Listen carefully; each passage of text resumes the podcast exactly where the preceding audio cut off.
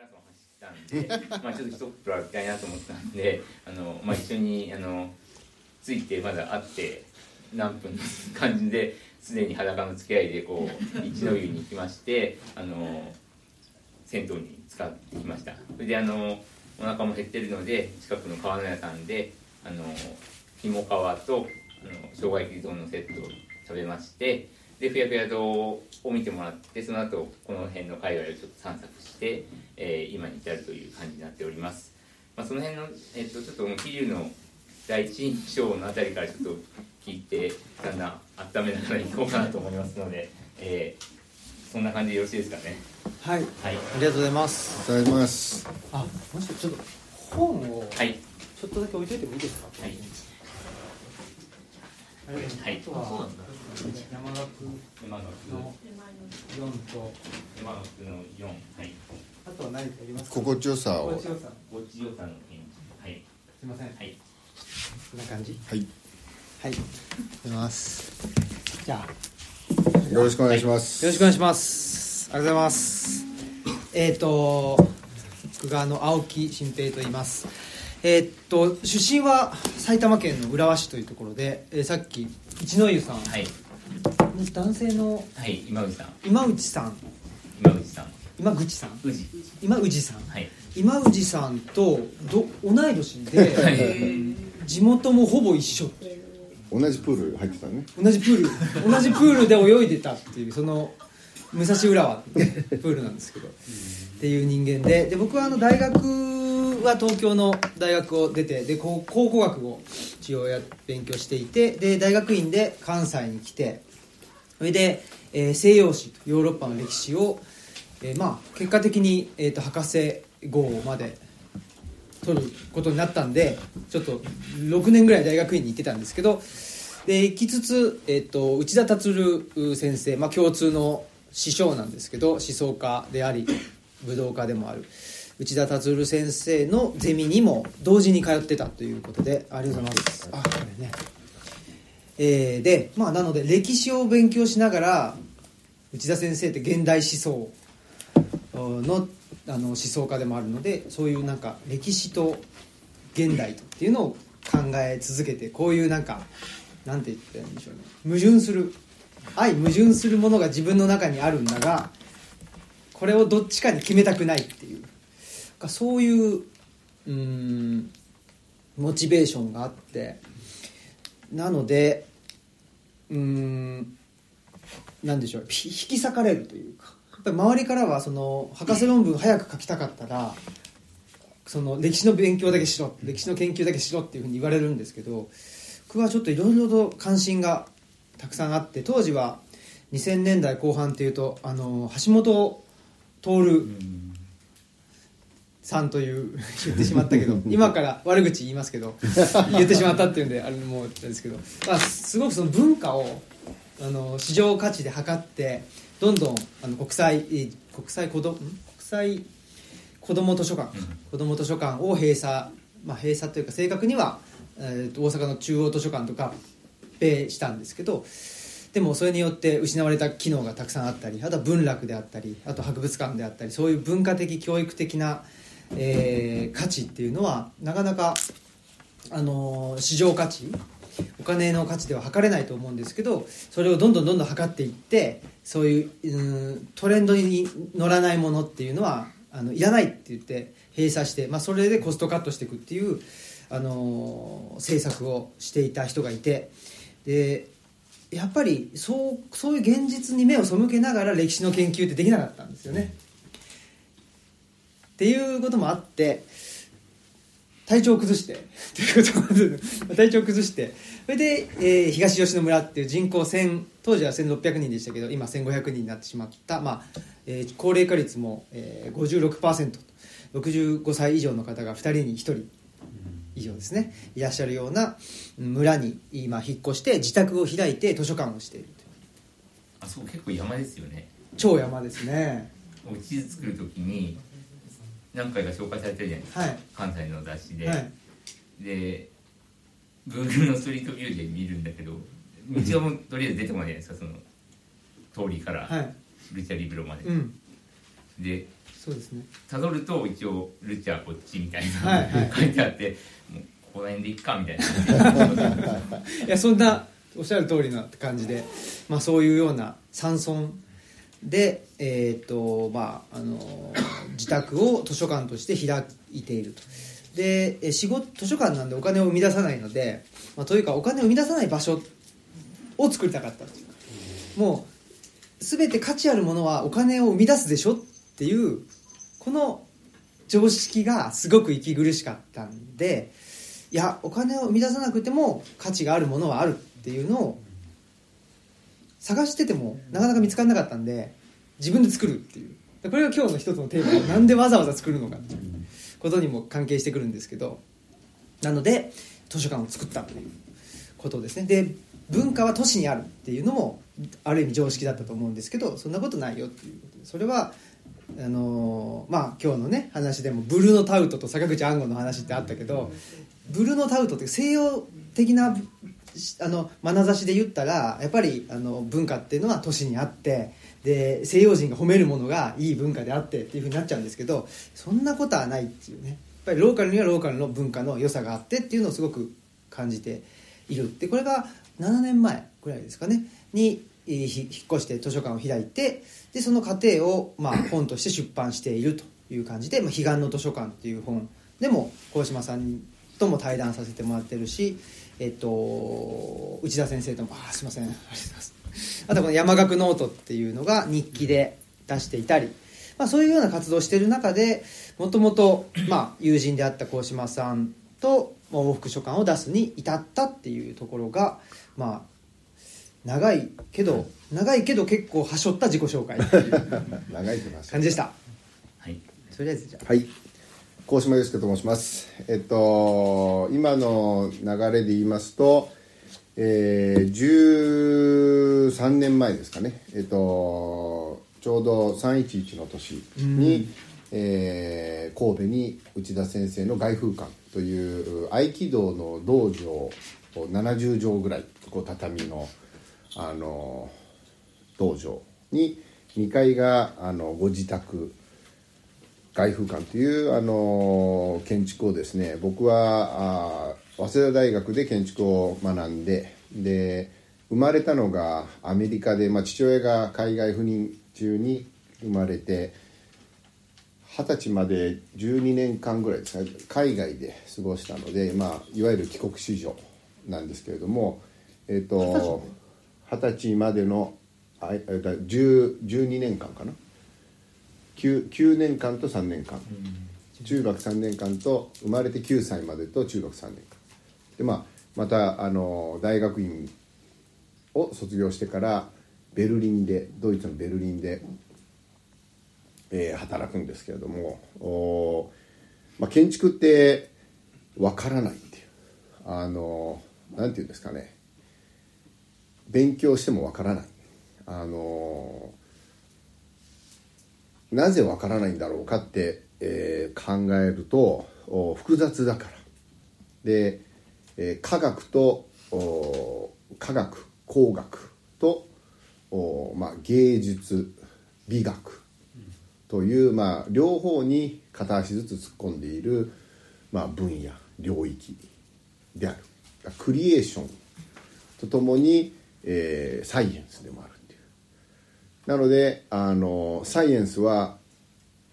誰がやってもどこでやっても一緒でなければならない、えーこの柱が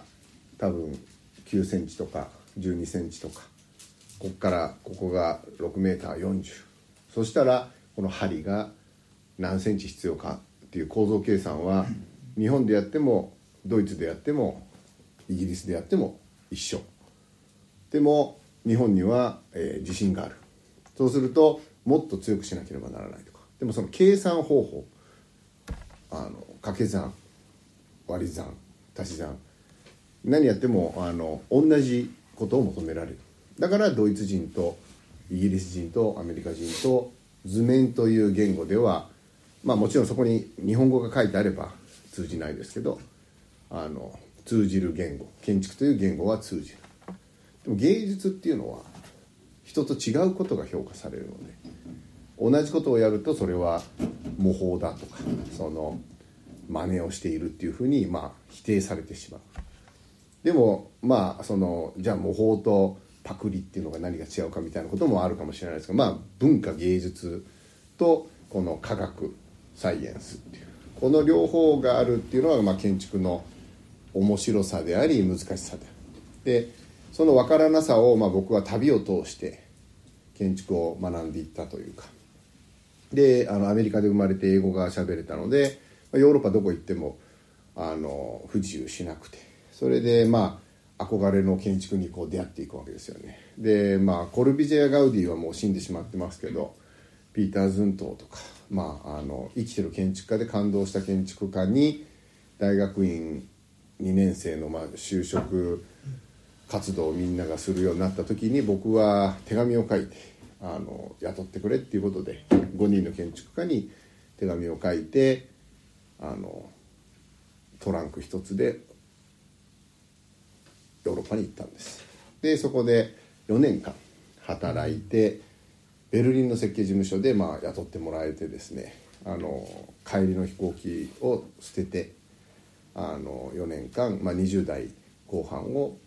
ドイツの設計事務所で働いたと。でそれでももちろんあの建築とは何かっていうかわからないんですけれどもまあ作ることの根底にあるのは、まあ、建築を通して作るっていうことの面白さは全ての現場が違うものである。全ての場所にはあ建築にはクライアントには個別性があり、えー、一つとして同じものはない。一つしかむしろ建築は建たないでもこの一つの建築を建てるのにたくさんのそうであったかもしれないっていうことをずっと考え続ける。でその中から、まあ、ここ今左右対称天井も照明が2個なし2個なし2個になってるけどこれは照明を1個ずつつけてもよかったかもしれないし色を違う色にしてもよかったかもしれないしこういろんなことを考えた結果こういう建築が生まれていくってそれって何て言うんでしょうかね。偶然というかそうしたこうどうやってつくものを作っていくのか。でそれは、まあ、僕は、まあ、現時点では対話していく。その一つとして同じものがない。あとみんなと違うことが評価される芸術という分野において、えー、て言うんでしょうかね。あのどうやってその建築を肯定するのか、うん、作るための在り方ってことはあのある意味では正解がない。でもその正解がないことを言い訳にしたくないというかずっとこう対話しながらあいいと思う。あるいは、えー、自分の予想とは違ったけれども、えー、この南の光ってこんなにも強いのかとかその日差しをもう少し出しておけば光の入り方が違ったんじゃないかとかいろんなことを、ま、常にこう、えー、検証しながらある種の偶然性みたいなそういう分からないっていう状態を別に学校の数学とか物理では分からないってことはダメだとされていたけれども芸術っていうか建築を設計する上においては分からないってことはいろんな可能性を考えるチャンスなんだみたいなことを作っるっていうことにおいて考えるでその建築っていうのがその分からない中で対話をするっていうのは他者と一緒に対話。それは依頼をしてくれたクライアントであったり作ってくれてる職人畳をのいぐさの職人には彼らなりのまたやり方があって。でそうして対話の中でベストマッチを考えていくっていうその集団でものを作るっていう。それがなんかあの面白いっていうか。でそれをあの、まあ、今新平がさっき言ったななんて言うんでしょうかね。その生きづらさっていうのは何でも比較できてしまう、まあ、お金が一番そうですけどこれが960円の文庫本でこれが770円。こっちの方が大きいのにこっちの方が高い。みたいななんかそうやってページ数は少ないのにとかっていうふうに比較可能になる。比較することがいけないってわけではないけれども物事をそうして査定的に考えてしまうとその価値があこっちが960円なんだからお得だみたいなそういうふうに考えてしまう。そういう見方が悪いわけではないのかもしれないけどそれだけになってしまうと貧しいっていうふうに。だから物を作る時の可能性っていうのがその偶然性みたいな。でも必然的にこうなるよねっていう科学でもって設計してるんだけれども実際はその偶然的にあこれなんか緑の屏風だったらすごい良かったねとかっていうふうに色の組み合わせとかっていうふうにいろんなことを考えてで今日初めて桐生に来たんですけれどもなんか街があのでその前おとおとといは諏訪に行ってたんですよ長野の。諏訪ってあの諏訪は何度か行っているんですけれども日本を代表する伊藤豊っていう建築家とあの藤森照信っていう2人の建築家が諏訪出身なんです。あんな小さなところから現代を代表する2人の建築家が生まれるって何なんだろうか。僕は思ったんですけど山ですよね。周りがぐるーっと山に覆われてる。山に覆われてるって別にそんなに珍しくない。僕はやっぱ神戸に住んでるので背中に北に六甲山。南に瀬戸内海。海が。でその距離感が狭いんですよ。だから坂を下れば海に行くっていうちょっとこう海の香りのする町っていうのが神戸。諏訪は全く海の香りがないんですよねもちろん。山が六甲山よりも距離がああってかつでかい。そうすると積層して中央アルプスに向けてそこに諏訪湖があるこの諏訪湖がなんか大事なんじゃないかなっていう、う海のように開けて光もパーってで、まあ、風を吹いてるから少し波も打ってるんだけど海ではない。でその丸いんですね比較的。そうするとこう空をこう反射してる鏡のような。それが常にそこにある。天気良かったんであの諏訪湖が持ってるなんか中心のボイドみたいな。何もない水しかない自然触れない自然みたいな、まあ、さ水だから触れるんだけど。っていうのと建築って結局その場所性なので。で話桐生に戻すと桐生はその諏訪の後だとその山もないし高あのどこ新幹線止まったところ。高崎？新幹線止まった？そうそう。えっ、とはああん中春菜。あん中春菜降りたらなんか不思議な山なんとか山ってね。妙義山。キャーってなんかとんがってたり。だからやっぱそのそういう原風景そこが安心感みたいでそれは圧倒的な自然とかでそれって建築家はデザインできないんですよ。富士山の存在感というか生命力みたいなものはまあクライマーとかやっぱり山に登りたくなるっていうのはなんかやっぱりそういうのがねあるっていう、うん。で諏訪はその湖がなんか鏡のようにドンとそこにあって吸い込まれるようななんか強さみたいな。う海海が開けてるなんか日本海がブシャーブシャーっていう波とはまた違う。そういうものってそこで育つと、藤森少年とか伊藤少年ってのは建築何かを作りたいっていう気持ちになる時にあの諏訪湖のあの山々の何か原風景っていうのはどういう影響してたのかなとかってことを考えてでわざわざ作るって今日のタイトルで考えたのは作りすぎなんじゃないかっていう人間は。っていうかもうその桐生の良さはよ良さって勝手になんか偉そうに言ってますけどなんか面白いなと思ったのはこの路地とかうんもうパッチワークがなんかすんごい古い廃墟のようなバラックとトタンとなんか立派な漆喰の蔵ともう時間がいろいろあるっていう。その豊かさっていうんですかそこに坂口安吾っていうね。うん。なんかあなんか分かってきたぞと。でやっぱ坂口安吾がブルーノ・タウトに切れたのはブルーノ・タウトに言われなくたっていいんだよっていう日本文化はっていきなりドイツ人が来て偉そうに日光は装飾とかつけてダメだと。それよりもスッとスマートな桂離宮がもうすでにモダニズムがあるんだとか言ってなんか偉そうに言う日本のパルテノンだとか言ううるせえわと坂口安吾は思ったんでしょうね、俺は桐生からこう徳川の日光をね愛してるんだみたいな。でも別に俺法律とか行ったことないよみたいな。それでいいんですよ。日本人はもう自分の中にその脈々と、まあ血の中にあるとかっていうとまたなんかヘイトとか差別みたいに聞こえるけどでも絶対的にあるもの。ずっと続いてるもの。それを外からあなたはって言われる必要はないんだっていうね。そのなんかタウトと日本文化史観っていうのをやっぱ学生の時に読んでああって思ったのを今日この地に来てその街がパッチワークになっている。ってことは新たに作るボロッボロになってる木の板が綺麗な木ででその今コントラストがすごい。でももう23年経ったらまたあれもグレーになってその連続性だからもう壊して作る壊して作るじゃなくてわざわざ作るっていうのはもうすでにあるものを丁寧に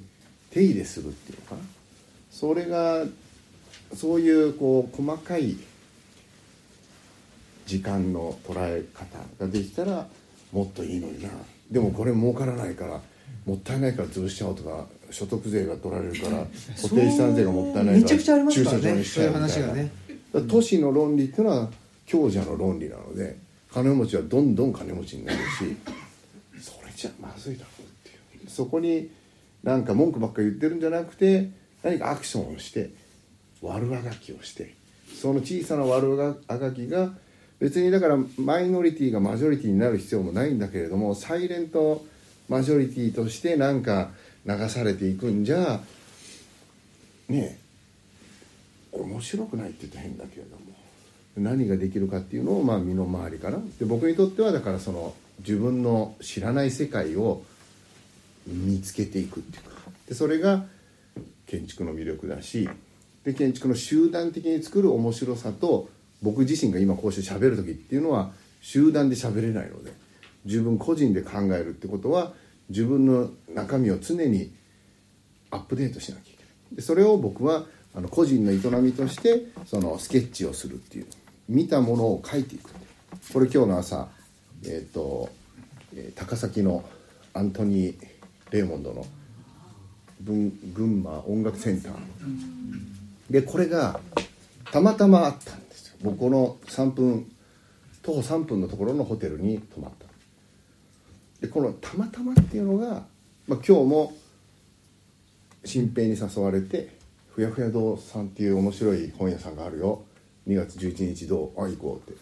て。でろくすっぽ知らない。いきなり全裸でプロに入って44度あっちやみたいな。っていうその偶然性っていうとちょっとなんかあれなんですけど。でも思いがけないこと。あレーモンドがある。スケッチしてなんでレーモンドこんな形にしたんだろうか。音楽ってなんかこうアコーディオンみたいに。あのホールがビヨーンと伸びてる。中には入れなかったんですけどあれは音楽のメタファー楽器なのかな。あれはとかって思いながら絵を描いている。答えはレーモンドはもう死んじゃってるしあれだけど。でもそういう対話っていうのが偶然起きている。なので今日はまた長い自己紹介になってるけど 皆さんと一人も多分僕は知らないのであのぜひこれをまあ一つのご縁として何かまああのお話しするような日に。でそれが本っていうのはそういう役割をするんじゃないかなって。で今日ちなみにもうすでに読んだ人っていらっしゃるんです。あ結構いる。でそうそういう方々は「え鴻島って意外と」でこれ平って髪の毛染めてんだみたいな。確かに。まあね外外見とか。外見ね。でこれから読む人たちは今日のこの23時間の感じをあの本読んでもらうとがちょっと違うなとか。でもなんか今見たら偶然性を受け入れるって書いてあるからまあいつも言ってんだ同じこと言ってるなっていう。同じこと言ってるなと思いでも同じことじゃないんですよ。日々このこの偶然性っていうのは斉藤さんと真っ裸の温泉に一の湯に入ったっていうことからこの偶然性はやっぱ大事だなっていうふうにまた確かめてるんですよ。自分の思いを。で少しずつ変わり続けているっていう、長い自己紹介でした。はいありがとうございますどうしましょうん。いやえどうぞどうぞあのいいキャッチボール。はいそれで、はい。あの僕らってこれ半年ぐらい前に出した本。あそうかそれ言わないとね。で、そこからうんなんと。10回ぐらいもうトークイベントをし続けて、多分今日で11回目じゃない11回目ですかね、うん。バでカなんですよ。よく喋ることあるね。っそうそう。ていうふうにも言われていて。周りから呆れられてまた行くの？タイプの？でも何でしょう。その毎回同じ話をしているわけでは、我々としてはない。ですね。聞いてる人からしたらまた同じこと言ってるよってもしかしたらなるかもしれないけどみんな初めて。そうそう。そうそう。なのでで、まあ、全国ツアーといって、うん。えー昨日は安中春菜のつぐみブックスコーヒーさんというところ。本屋さんをね巡って。そう。でその前はし先週静岡行っててね。静岡の藤枝ああふ静岡の本屋さんね。そう。に行っててでその前はっていう感じで高知を行ったり愛媛に行ったり九州ツアーもしたね。九州ツアーもしたな。熊本。でポイントはよくわからない、まあ、さっき言ったけど よくわからないっていう感覚がすごく今重要だなと思っていて生きていく上で。だって生きてる理由ってよくわかんないからっていう。でもいろんなことがよくわかる説明を求められるって、まあ、アカウンタビリティとかって言いますけど説明責任とかっていう言い方しますけどなんかそれやるんだったらあんた説明できないとダメだよっていうふうに言われてしまう。だからなんか全てが人間のロジックの中に押し込められてしまってるっていう。これは生き物としては非常に不自然で自然っていうのはやっぱり生き物のロジックに収まらないものにもかかわらず人間のロジックの中だけで、えー、と判断しようとしているということがすごく、まあ、息苦しいというかなんか全然つまんねえなっていう感じで一言で言うとおかしいだろうっていうことをすごく思っていると。でその時になんかだから斉藤さんがなんでわざわざふやふや堂さんをやっているのかもよくわからないんですよ。やんなきゃいいよみたいな。やんなきゃいいよある意味ね。そろばん弾いたらやんなきゃいい。そろばんを弾いたらね。と思うんですよ。でもそれそんなことばっかりで。こっからむちゃくちゃ売れるかもしれないよ。いやだから、まあ、売れなくてもいい。売れ売れるっていうかだからその違う尺度ですよね。うんおそらく違う尺度を持っている。斉藤さんだけとかまあ斉藤さんに共感してあの集まってくださる。これだけの人にも通じるなんか何かあの人は考えて考えてるっていうかなんか共感するみたいな。その尺度があるんですけどそれは数値化もできないしなかなか今言ったように言語化も難しいし比較比較することもできない。比較することもできない。と思うんですよね、だけどそれをランキングとか、なんかうーんそういうもので比較可能なように全てなんか見せてるんですけど今の世の中って。でも比較は本当はできないと思うんですねでそういう比較不能な場所に行くと面白い人がやっぱり集まってくるんですよ。だから我々もそういう比較不能な場所に行くと比較不能な人が集まってきてああよかった。でそれを続けてるっていなるうほどなるほど感じ？そうだから僕はあのさっきちょっと言ったのは建築と本って似てるなと思うのは集団で作るから、で建築ってだから建築家が作ってるわけじゃないのであのそもそもクライアントから依頼されないと建築って発想もされないしであの職人さんが作ってくれるわけだしそのみんなで作るんですよね。でその時にあのトップダウンでこうやりなさいっつってで現場で「おおこれ図面と違うじゃないか」っつってこうあのなんていうんですかね一方向的だけに作ると僕はそれこそ息苦しいっていうのは僕は建築家としてあの理想の建築って何ですかみたいなそれはないんですよねその何でどう料理するのかっていうのはそのいろんな条件によってだ制約があるからこそ名建築が生まれると思っているってでその制約の最大の条件っていうのは地球なんですどこに立ってるか。南半球と、ね、北半球だったら太陽の東からあの西も逆になるしその光の効果だから光の効果とか天気とか地球そのものがアンコントローラブルなものであり地震もそうだしそのアンコントローラブルな地球とどう人間が心地よく住まうために建築を作るのかっていうのは偶然性を排除してたら思い通りにならないに決まってるっていうかだってそもそもコントロールできないんだから。っ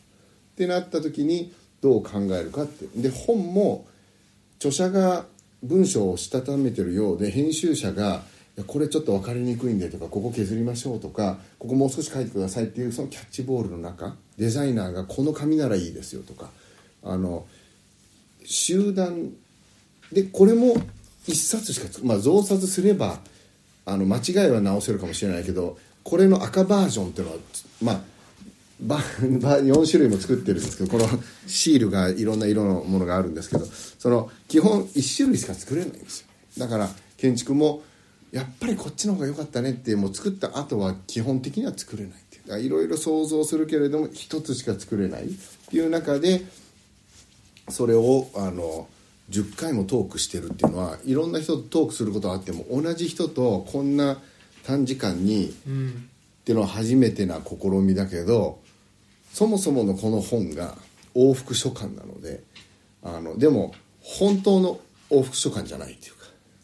皆さんを想定しての往復書簡なので他見せる読まれるであろう往復書簡、第三者も想像して書いてる。宛先が新平だけじゃなくて新平の向こう側の読者とも対話しているっていう。で一人の本往復書簡じゃない本を書いてる時も想定する読者がいる僕の場合最近は小2の娘に将来お父さんこんなこと考えてたんだって思って彼女が読んでわかる俺こんなこと考えてたんだよっていうことを娘に中学生ぐらいになったら「おお父さんいいこと書いてるね」って言われようとしている。っていうあの出さずにダサい。でも想定読者ってそういうことだと思うんですよ。これを書いてた時は僕の小作初めての建築。で20年前に学生になった。でその時もっとわからない。え建築家ってなんだって。あそこに行きたいっていう。ヨーロッパで憧れの建築家のもとで働くみたいな。でもこれ初めての本を書いた時にその20年前の自分に向けて書いた「ユースケ大丈夫だ」と。このまま頑張ればお前建築家になれるよと。いうふうな思いで書く。そうすると、まあ、やっぱ学生が読むと「あこれ僕に当ててる」って思ってくれるんじゃないかなと思って書いてる。だそういう宛先があるので、今回新平が実際にいるので。でも新平の向こう側にどんな人が読んでくれるのかな。でこのトークイベントをやるのはそりゃね神戸と奈良から交通費や、ね、宿泊費やまあ今日斉藤さんち泊まるんですけど。どんどん仲良しになっていくっていうもうその地方のね温かい本本本にまつわるコミュニティっていうのがやっぱ小さな本屋さんが大きな純駆堂とか紀ノ国屋とかじゃなくて、まあ、そういうところでもイベントやるんですけど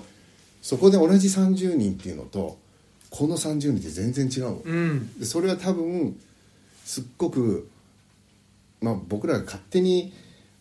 感じてるのかもしれないけど来てくれてありがとうっていう目を皆さんしてるんですよ東京でやってる難しいな。と東京でやってるとついでに来たよみたいな。向こうがあのあもう会社帰りに「あ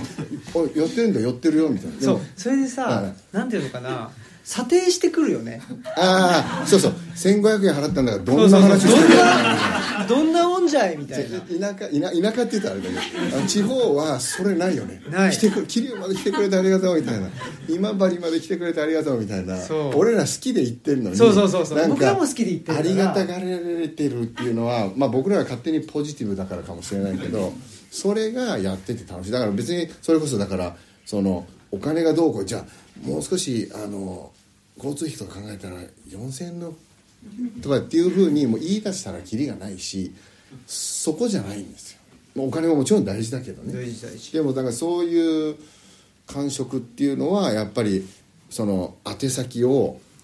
まあ往復書簡の場合は新平いるけれども、まあ、本って建築と逆なんですよ。依頼者がいて建築を建てるけれども本って読者は後から買ってもらうので、そのあこういう人たちが読んでくる。もうすでに半分ぐらいは読んでたし今日もし買ってもらえたら思い出しながらねあの人暑苦しいなとか思われたのか なんかよくしゃべるなとかもう分からないけどでもそれを含めてまた本を通して何かねあの生まれたらっていうことを考え考えてるとかまあそのだから本当に同じ話のような同じ話じゃないというか、まあ、僕らが楽しめてるっていうことがまた明日は宇都宮行くんだよね、うんうん。で来月は和歌山に、もうで今度長野行こうとしてんだよね。長野新潟ツアー。どんどんあと夏はね福島。えー、福島宮城。あ東北攻めていこうかなって。だからそれは冬冬行けないからね。結構こうエンドレスにっていうかでそれはでも本当に同じ話してたらもうつまんなくてもいいよって。でもおだってこれトークツアーの本番でこれ喋ってますけど前後でずっと喋ってますからねまだね。あの車中っていうかもうその金曜日の晩からあの東京の僕ん家泊まってるしそうそう。ずーっと一緒なんですよ。だからえ打ち合わせいらないんですかって打ち合わせも何も3時25分まであそこでパフェたあパフェ。じゃないパフェ食べたかっったけどアップルパイアップルパイにしたんだよね。だからお互いの妻あの仲良しなんですよ。ぼあの新平の妻はあのアコヤン。この絵を描いてくれてる、僕の妻はあの 合気道家で内田先生の一番弟子であの道場で。それぞれ同い年だしね。アコヤン長ヤンうんうん。で僕らこんだけツアーするとあのなんかね非常に不評です不評だよね、はい。妻たちから「あのえ？また行くのもうええやろ。普通本出したら23回イベントやるんですよ。で今日は内田先生と今度は誰々さんと。十何回同じ人と違う場所でわけわからんな、うん、これもなぜわざわざ我々は。こういう場を作っている。そう作ってそれは斎藤んさんのおかげだしそれぞれのねやっぱホストがいらっしゃるしお客さんもいらっしゃるし。やっぱりそれがそのなぜわざわざっていうのは、まあ、特に僕がツアーをツアーを企画するまあ基というか、本あのやりたいと思って僕はその全工程で全部イエスっていう。そうっていう断らない形なんですけどやっぱりえそのさっきのうん人はものを作りすぎていることともあそうだねそこ。関係すると思うんですけど基本的にはなんかその全てが商品になってしまっているっていうのがすごく僕の問題関心の中にはあって商品っていうのはお金を出せば交換可能であるということだしもう一個は、えー他者からのニーズ誰かが欲しがってくれないと商品価値っていうのはなくなってしまう。うん。これが僕商品のすごくまあ便利なところと怖いところだと思っているんですね。で僕らってこの前これこそそれこそ内田先生と平川さんって50年代生まれの方とお話しした時になんか話が通じないなと思ってたら これ何だったかって僕らって生まれた時から商品経済社会なんですよ。だから商品じゃないものの存在っての方が少ない。だ全部その村上ファンドの人とか、まあ、ホリエモンとかもそうですけどお金で買えないものないでしょみたいな。多分彼らは本気で信じてるんだけどでもお金で買えないものって本当はあるはずなんだけどでも身の回りにはないしみんなあのー生きていくんだったら就職しなきゃとかね。その文学部と経済学部だったら「いやあんた経済学部に決まってるんでしょ。文学部行ったって食えないよ」みたいな。こと言われたりとかするわけですよね。そのお金になるかなんないかっていう価値観、まあ、これが商品経済社会を支えてるわけですけどなんかそればっかりになってしまっていてそれで何が怖いかっていうと、あの就職活動がなぜしんどいかっていう話があってで就職活動って、まあ、やってるうちに自分の商品としての価値っていうのを面接練習とかして発表するわけですよね。何度も何度も。僕はこれができます。あれができ志ます。望動機は？そう志望動機は。こういうことです。個性は何だで他の人とのかいあの比較ですよね。それこそね。だからいかに自分の商品価値があるのかっていうのを言い続けることで自分人間の価値って商品的価値しかないよねっていうふうにどんどんどんどん。せ逆洗脳というかね自分で自分を洗脳していってしまう。ああそういうことね。それがすごく怖い。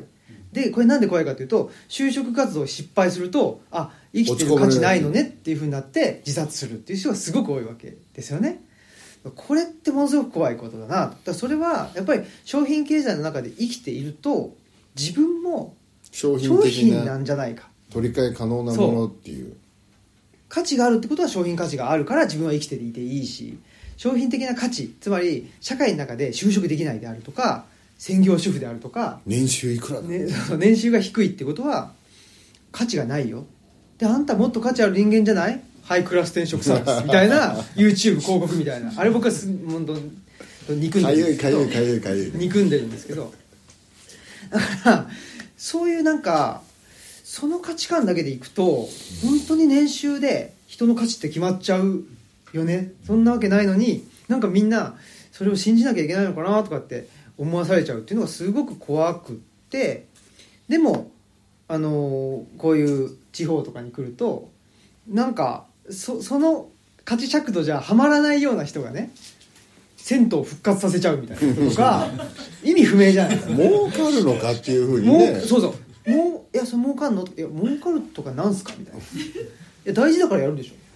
これが素晴らしい。素晴らしいよな。でそっからじゃあこの銭湯なりまあ本屋さんなりを続けるためにお金っていくらぐらい必要だよねっていう発想が正しいと思うんですよ。そのやり方がね。そう作りたいものを作るためにお金の勘定をするのになんで作りたいものもないのに金勘定だけしてんだよでその査定をあのあのスーパー銭湯ならこんだけでやれてるんだぜっていう比べられちゃうとそうそう。一の湯負けちゃいますよ。一枚分けちゃいますでも負けてないんですよその思思い出っていうかもうそれらは初めて来てもあなんかいいなっていうそあの緑のこう感じ何回塗ったんだろうっていうね、うん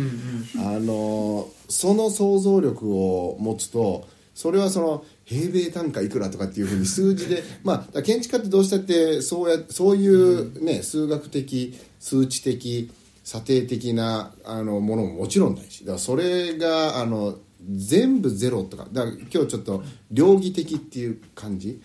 だ両義的であるっていうのはすごくあの大事なことっていうかそのグラデーションの中でこう春秋しながらこう探していく。だから作る人になるためにっていうタイトルをつけてるけど僕らもわからないんですよ。どうやったら作るのかっていうか。でもなんでこんなに作るっていうことがあの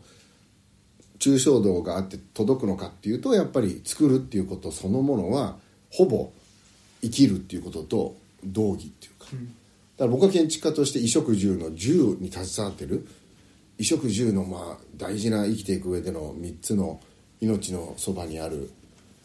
ねどれをかけても生きていけない。でもそれらに共通することって作るっていう。でこの学びの基本って僕去年この2ヶ月前ぐらいちょっと前に出したんですけど、これもあの大好きな NHK 出版のこの「学びの基本」というシリーズで、えっと年に4冊出るんですかね。でこれずっとあの5年前から発刊して好きなシリーズでまさかそこでお声がけがかかるとは思わなかったです。けど土井善晴先生。料理について。一汁一菜僕土井先生はまあ一汁一菜もそうだしこの学びの基本あの読んでてほとんどなんて言うんでしょう。悔しいぐらいそうそうそう俺が言いたかったんだ。でも料理人と建築家って関係ないようでほとんど一緒なんですよ。料理はそのまずい家庭料理はないっていう。家庭料理っていうのはこれも土井土井先生の言ってることですよもう読みすぎてもう俺土井先生のようにしゃべるでそのお母さんがね作ってくれた味噌汁は冷めても熱すぎてもまずいなんてことはないってどの状態でもうまいそれお母さんが作ってくれたからお母さんまあ味見はでも土井先生は味見もしなくていいと。でそのんお湯に味噌で何入れてもいいって。本当にフランスパンとか入れるんですよ。ボリってフランスパン入れたり卵入れたり、カマンベールチーズ入れたり。でもうまい。でそれ寒くて味噌汁飲んだら何入っててもうまいんですよ。だって温まるし。でそれがお母さんが作ってくれたもん。それだけで。でこれをえっ、と何屋でしたっけ？山田屋でしたっけ？違うわ。今日行ったところ？下川の屋。川川の屋。川の屋さん。川の屋うまいですよ。でも川の屋は800円。で僕ら東京っていうかシティボーイだから神戸だったらこれ1200円取れるなみたいなことを考えちゃう。800円で生姜焼き丼もついてくるみたいな。それがもう毒されてるんですよ。もうこの資本主義に。比べちゃうみたいな。でも僕800円だろうがあれが1500円だろうがもう斎藤さんと風呂入ってあ3人で風呂入ってこうポカポカして涼しい風を切って山田屋じゃなくて川の川の屋。川の屋でひも川っていうもう食ったことのないなんだこの細いペペロンあのフェットフェットチーネフェットチーネ。フェットチーネフェットチーネ。みたいなのをもうそんなのは800円以上の価値が僕にはあるんですあの無言のねおじいちゃんがなんかこう。でそういうのがもう全て僕の。でそれはでも商品としては800円なんですよ。でその800円なんかもどうでもいいのにその800円を値上げしないと材料費がとかみたいなそういう視点をにとらわれないで生きるってどうするんだろうねみたいな。だからその桐生の街がパッチワークに見えるのもあの漆喰直すのにあ500万ぐらいかかりそうだなとかっていうふうに考えようと思えば考えれるわけですそうじゃなくてああれいつからのとかってこう時間のパッチワークの連続それは地面の表情もそうこう石畳みたいになってたりあの汚い看板があったねいっぱいあの錆びてる看板あれも欲しいぐらいでもなんかそのそういうなんか味わい。だからここあの写真も商品価値がいくらか知らないけど、で意味もわからないけどこれがねなんかすげえ最高とた思って。まらんよねこの感じっていう。これつなげちゃうみたいな。パノラマを。でこの黄ばんでるっていうのもいいじゃない？いなんかこのあそうかこれこの街のそうそうそう。あれなのね。ね。であのすごいっすよ、ね、桐生のあのスカジャン？はい。うん。キリジャンちょっと欲しいっすね。もうあかっこいい富士山のねあれ欲しいなって思って電子力だからね数十万。えマジで？数十万単位ですそれは無理です。いやでもそうやってだからななんかねいろんなものがある状態をその排除しないで同居する寛容さみたいな、いうものを考えたいし、まあ、その商品価値とは違うものっていうのは、まあ、僕はその内田先生の建築を作ったのは道場。でその完成して写真撮ってたんですよ。初めてのお稽古。そしたら合気道を見るのも初めてだしっていうかまあ自分が2年間かけて設計したものがものになるっていうのはやっぱドイツで働いてても全てを僕が決めたわけじゃないのでやっぱスタッフなのででも外風館は僕がトップっていうか全てに関与してやっぱり感慨深いっていうでそれを見てた時にやりたいってなったんですよね。でこれはよく言うんですけど建築家って産婦人科に似ている。その十月10日その赤ちゃんをあの育てる産婦人科。でも産みお落としたら産み産み出たら産んだら終わりですよね産婦人科って。そしたらあとは小児科医になるのかな。その、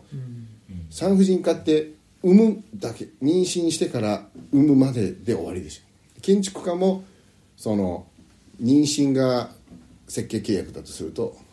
竣工っていうのは産んだってそれで終わるんですよ基本建築家の仕事って。本来は。で僕はだから外風館はあまりになんかこういいなっていう。でそれでやりたくなって。で僕は3兄弟の次男でスポーツをやって強弱勝敗。商品査定勝ちたい。負けず嫌い。で内田先生に弟子入りしてで入門したんですよ。なので32歳で合気道を始めて合気道は強弱勝敗試合がない。試合がない？どうやって俺もっと強くなりてえとか。うん。だから回数だけなんですよ。合気道は30回やったらお稽古したら5級もう50回やったらっていうふうにもう回数だけ。初段になって1年100回やったら2段になるみたいにこうどんどん回数だけなんです。なのでうさぎと亀っていうかずっと続けることが合気道をうまくなる。でも比べようがない試合がない。でその商談審査っていうのは全員合格。だってもう回数やって商談審査っていうのは全員合格なんです。でそれが最初なんか張り合いがないなみたいな。スポーツやってたら120キロ130キロどんどん速く投げれるとかホームラン打つとか。合気道って誰とも何も比べられないでも上手くなって上手くなるって何なんだろうか比べるとしたら昨日の自分。体のセンサーみたいな感覚をどれだけこう呼吸を通して体を使えるようになってるのか。っていうような愛気ですから。気っていう見えないもの測れないもの比べられないものをピタッとこう同化するのか。だからその愛気を70何歳の内田先生が師匠がまだやってるわけですからその先生の背中を追いかけていく。っていうふうにして終わりがない。で結局その作るっていう人になるためにっていうタイトルがついて作るにまつわることをずっと話してると10回目にもなると、結局作るためのヒントとか一番最初に言った偶然性みたいな。偶然何かっていうのが次作る何かのヒントになるみたいなこともそうなんだけど結局作ることが衣食住に関わって何か生きる喜びの部分にある。それを作り続けるためにはどうするのかっていうふうに考えるようになっていくっていうか。だからその料理がねやっぱり仕込まないといけないんだよと。出来合いのものを買ってきたら。でその出来合いのものをたとえ出来合いのものだったとしてもチンしてそのパックからパチャンってやって食べるのと。ちょっとこう盛り付け同じもんじゃないですか。でも絶対に味が違うんで紙パックで食べるのとお皿で食べるのと。っていうふうにいろんなことがこう混ざり合ってるっていうのかな、その感覚みたいなものを合気道ではまあ見えないものをこう掴もうとするっていう部分が比べるとかじゃなくてその感覚を研ぎ澄まそうとしているっていうところはエンドレスですよね、正解正解がないというかずっともっとうまくできないかなとかっていうふうに。僕ね分かったんですよ。お分かった。はい。作る人になるためにどうしたらいいかって、お11回目にして。11回目にしてついに。今までねアップルパイ食べながら。作る作る人になるためにはどうしたらいいんですかとかって言われて「いやそういうことじゃないんですか」って 言ってたんですけどなんかね分かったっていうのは、まあ、昨日も別の言葉で言ってたんですけどこの山岳ノート4の中に僕書いてたんですよ。え？自分で。帰っちゃってた？書いちゃってた。知らぬ間に。あのね両義性に身を浸すってこと書いてるんですよおー。山村に図書館を作るっていう両義性に身を浸す。両義性って言って言ってましたけどそのアンビバレント。矛盾するものですよね。眩しい暗さみたいな。あそうそうそう。え？どどっち？どっちみたいな。のとか、まあ、男性と女性文明と野蛮陰と陽、陰と陽だねまあ普通に陰と陽だねね。っていうこの両義性に身を浸すっていうのがすっごく作る上で大事なんじゃないかな作り出す上で。儲かんないのに本屋やる みたいな。これまさに。儲かんないって言い過ぎや そこぼ僕大好きだから。大好きだからそこが。そこがねやっぱり一番いいところですよね。あのねって。斉藤さんの一番いいところが儲かんないのに本屋やってるところだなっていやもうハーフマラソン走ってもうくたくたなんやいやなんかねそれがすごい大事。で僕は山村で図書館をやることによって気づいたことがそれ両義性に身を浸すっていうことであってで都市と山村の原理が違うっていうのをまあ僕ずっと言ってて、うん。その都市っていうのは資本の原理数値化する原理。で山村っていうのはそうではなくてお裾分けなんだっていう。あの山村、まあ、農村もそうですけどつい取れすぎちゃう。旬になると大根とかね人参とか取れすぎちゃうんですよ。で取れすぎちゃうからあげるっていうで取れすぎなかったらあげようもないから別にあげなくていいんですけどこのお裾分けによって村ってあの共同体そうん。村落共同体っていうのは成り立っている。でもこれよくいいふうに言うとそうですけどそれによってしがらみが発生するっていう。だから都市っていうのはそのしがらみをの間じゃがいもくれたのにあの 大根はどうなってんねんみたいな。そんなちっちゃなしがらみじゃないんだけどね。それが何代も何代もなってるとそういうことね。お前んとこのじいちゃんにはや世話してやったぞみたいな。じいちゃんの話されてもみたいな。そういう時空を超えたしがらみみたいのが出てくるからね、うん。みんな嫌だから街に出るわけです。ああ面倒くさいのか。面倒くさいから。そうすると街に出ると時給いくらで、えー働けば自分が自由に使えるお金が手にいくらのマ入るンションに住めてすごいわかりやすい同じような人たちが集まってくるんだよね集まってっていうだからしがらみをできるだけ感じないようにっていうのが、まあ、いわゆる近代的個人っていう、うん。セルフメイドマンという言い方自立した。自立したっていうのは経済的に自立した人間のことをじ個人であるっていうふうに、まあ、言ったわけですよね。だけど、まあ、それの限界が今来ていて自立しすぎて無縁社会になっているっていう孤立。寂しくなってるね。寂しくなってるっていうか、まあ、孤立してるわけですよね。で困ったことがあっても相談できないとか話になっている。で僕はこれ桐生市来るぞってなった時に、うん。生活保護のお。受給率のあ。許せないぞ。あれ。と思って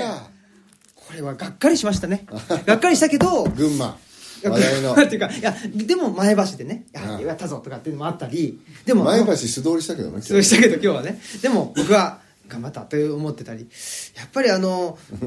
ねその数値だけを見て自給率生活保護の自給率を下げることだけを考えたらそうだ追い返せばいいっていうね。この非人道的な行いを人間がするようになってしまったわけですよね。これがすごく残念だしでもこれは桐生の今更言いますけど桐生のせいではない。ではなくてやっぱり日本社会がまあ、強いて言えばもう世界中そうかもしれないけどでも特に日本社会がそうさせてしまってるっていうことがすごく僕は悲しいしそれじゃやばいよね。人間が生きていける世界じゃないよねって思ってるので確かに生活保護を自給率下げるためには社会を良くするしかないんですよ。再分配をもっと促すしかない。だからすぐに答えは出ないんですよ。出ないから作るわけですよ。そういう社会を。うん。ないから作るわけでしょ。でそれはやっぱりその両義的なもの。すぐに答えが出ない状況に身を浸さないとじゃあ山村で図書館やるかっていうふうにはならないわけですよ、分かったよ。散々斎藤さんのことをさうん、儲からない儲からないって言うけどさそんな新平がいつもルチャリブロって奈良の偏僻な東吉野ってところで自分家を図書館として開いてる。僕もこの往復書館の本のことをあの説明するときに「えその青木新平さんって何やってるんですか?」って何やって説明するのはまあでまあ思想家って言ったんだけどでもまあ思想家ってってなった時にいや奈良でねあの図書館やお金になるんですか？もう十中八九みんなまず「えそどうやって食ってんですか?」ってねそう。いう目でまずルチャリブロを査定しようとしてくるんだよね、だからあの斎藤さんに対するシンパシーからのめめちゃお金じゃないよねリスペクト。そうそうそうそうそう。本当に。そうそう同志なんだよそういう意味でそそうそう。でもあの今それはそれであの置いといてあの作らないえないから作るって言ったでしょ、うん。で両義性でしょ、で本当あのそうだなと思うのはあのないから作る。で作ることを考えると作り続けるっていう話。作り続けるためには壊さないと作れないっていう、レレゴがあるでしょ？レゴでそもそもレゴって壊れてる。壊れてるものをこう何かを作る塔ができてでもそれでピースがなくなっちゃうからね有限なんですよ、レゴっていうのは。だから塔を作ったら次なんか馬作ってみたいなって言ったらこう塔を壊さなきゃ馬にならない。子供でも分かるから。でも我々は我々は作るっていう。スクラップビルド。ビルドの方が作る。スクラップしないとビルドできないんですよ。でこのスクラップとビルドをセットにしてるんだけど本当にそれでいいのかっていう。そのお金解体するのにもお金かかってるし作るのにもお金がかかってる。お金がかかってるってことは仕事を生み出してる。だからいいよねっていう。だって対価を払ってるでしょっていう。その時に人間のさっきだからさあの都市は資本。山村はお裾分けって言ったけど、あくまでそれって人間の考え方でしょ、うんうんうん。でその人間が都市の中で人間同士で資本の論理で生きてるのは都市って人間が作ったものだから、山村がお裾分けになるのはお裾分けするさっきの大根は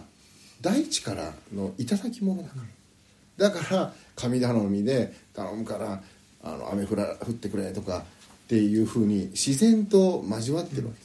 す、それが多分偶然性だでそうした偶然とこの種植えたらこうなるよなっていう必然をこう両方必要だよね、眩しいけど暗いみたいなその常に何かが一白と黒はっきりしてるんじゃなくてその両方がある状態。つまり作ることを考えるだけではダメで壊してるんだよっていう。でそれが人間同士で解体屋さんがいて基礎屋さんがいて大工さんがいて屋根瓦屋さんがいてっていうだけでは生態系は人間の生態系はそこでサイクルするかもしれない。でも途中で廃棄物っていうのができている。これ大量に海に捨てたり山に捨てたりしている。そもそも新しい